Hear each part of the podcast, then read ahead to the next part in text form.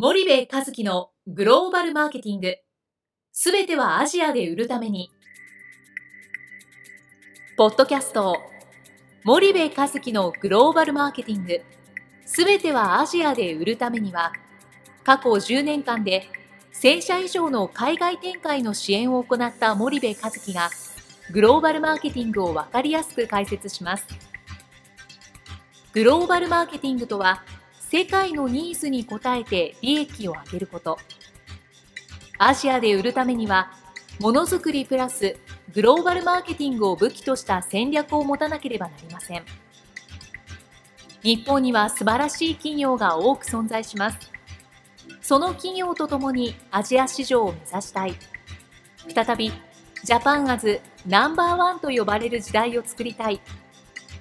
森部和樹は、そんな思いを持ちながらこの番組を皆様にお届けいたします。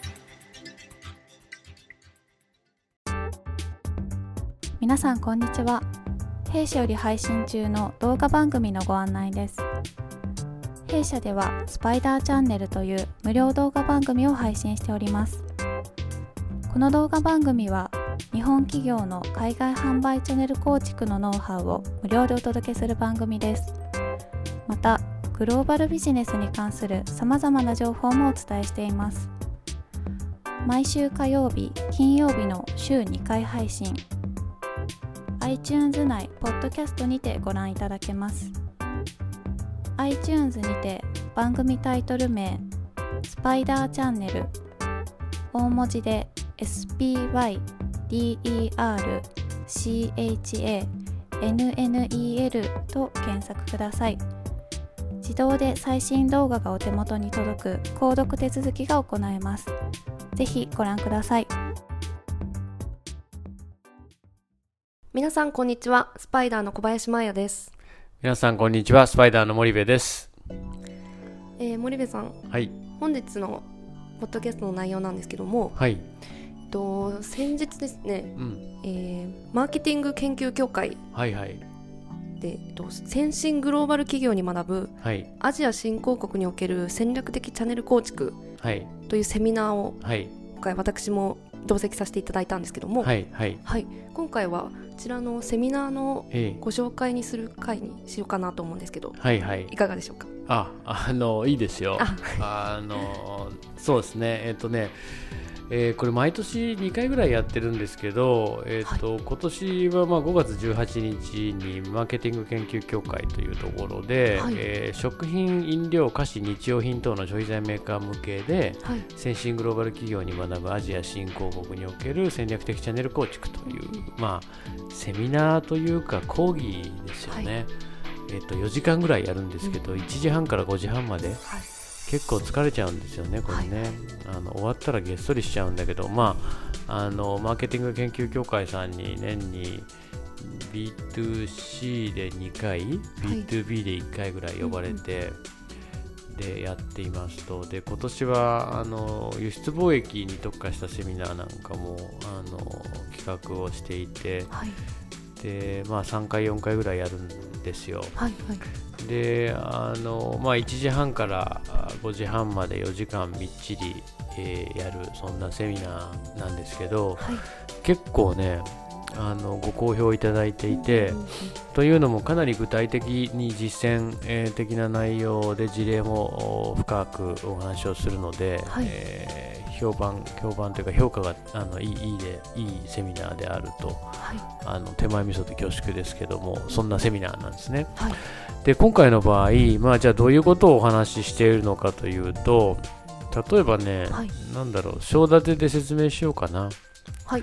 あの第1章なんかは、まあ、輸出ビジネスからチャンネルビジネスへの大転換ということで、はい、結局そのあの海外海外に販売をする消費財メーカーがね販売をするって、はい、あの現地で作って現地で売っているような原産原販型の企業もあるし、でまあ、日本からの輸出の企業もあると、はい、でその両方やってる企業もあるわけなんだけども、はい、あの僕が言ってるこの輸出ビジネスとかチャンネルビジネスっていうのはそのビジネスモデルとしては輸出型でも全然構わないんだけども、はいそのチャンネルビジネスにやっぱり転換をしていかないといけない。つまりはねその日本では消費財メーカーって自分たちの商品がそのどういう中間流通通じてどういう小売にどういうふうに並べられてどういう消費者がそれをどのタイミングで手に取ってね、はい、えー、買って食して使って何を思ってリピートしてるのかしてないのかっていうことを全部分かってるんですよ、はい、けどその単なる輸出ビジネスって、はい、そういうことを一切あの感知しない、うんうん、ひどい場合だと保証者に任してるんで、大体この国で売られてるのは分かってるけども、うん、まあ実態は分かりませんみたいな、はい、でそんなビジネスで恒久的に伸びるわけないんですよね、はい、為替があの上がれば円高になればあビジネスは立ち行かなくなるし現地の景気が落ちれば、あまたビジネスは停滞するということで、言い訳は為替と、まあ、あの景気、はい、っていう話になるんでそういうビジネスもやめましょうよと。チャンネルビジネスに転換しましょうよということでそのチャンネルビジネスと輸出ビジネスの違いは一体具体的に何なのかということとどうやって転換すればいいんだということの話をまあ第1章でこうやると。で第2章に行くと今度先進グローバル消費財メーカーから学ぶ3つのキーサクセスファクター主要成功要因ですよね、はい、そういうお話をさせてもらっていますと。で先進グローバル消費財メーカーってどういうとこかというとネスレとかユニリーバーとか P&G とかコカ・コーラとかジェネラルミルズとかケロッグとか、あペプシコとか、はい、あそういう会社ジョンソン・ジョンソンとかねそういう会社なんですけどそういう会社が一体その世界で成功しているアジア新興国で成功している要因っていうのは何なのか、はい、まあ大きく言うと3つの特徴があってその3つの特徴を解説させてもらっていますと。はい。で第3章に行くと、まあ、実践 ASEAN 市場参入戦略立案の具体的方法ということでじゃあ具体的に参入戦略どうやって作ったらいいのっていうその作り方をあのお話をしてますと、はい、こういう軸でインプット入れてこういう軸でアウトプットを出すと参入戦略できますよっていうことを、まあ、いろんなフレームワークを紹介しながら、はい、戦略の立て方をお話ししていると。で第4章で実践、えー、持続性高い強固なチャンネルはこう作れということで、うん、まあ、販売チャンネルの作り方を一から教えてるという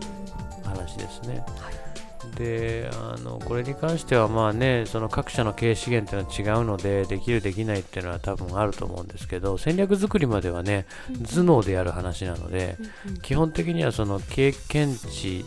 とか情報ナレッジっていうインプットは必要なんだけども、はい、その参入戦略の組み立て自体はあのいわゆる頭脳でやる話なので、まあ、物理的にできるかできないかって言ったらできるんですよね。はいはい、でこの強固なチャンネルっていうのは言ったらその頭脳と肉体を両方使わないといけないので、かなりそのハードルが高いのでね、はいはい。あの現実的に経営資源がない会社だとできないっていうケースも多いんだけども、はい、まあじゃあできないんだったらここまではやってくださいとかね、うん、できないながらここは抑えましょうみたいな話も含めて第4章ではさせていただいていて、はい、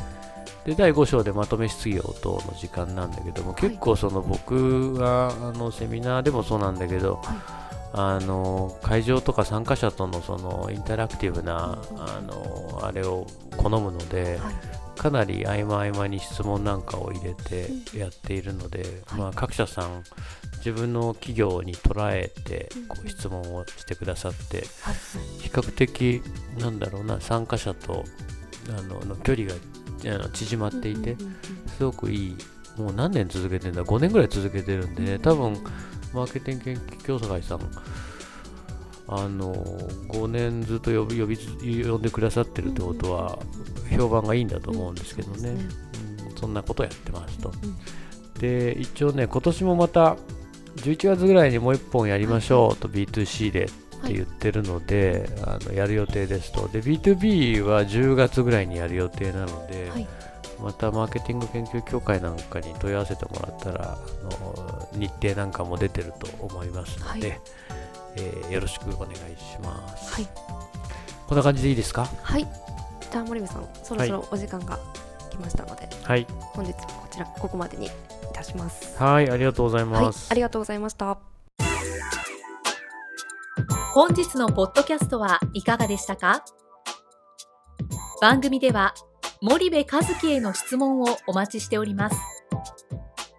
ご質問は podcast アットマーク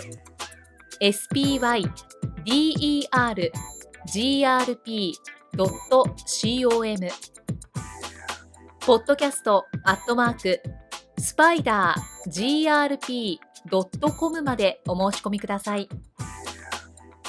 たくさんのご質問をお待ちしております。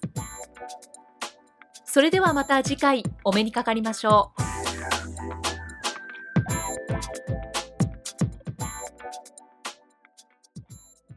森部和樹のグローバルマーケティング。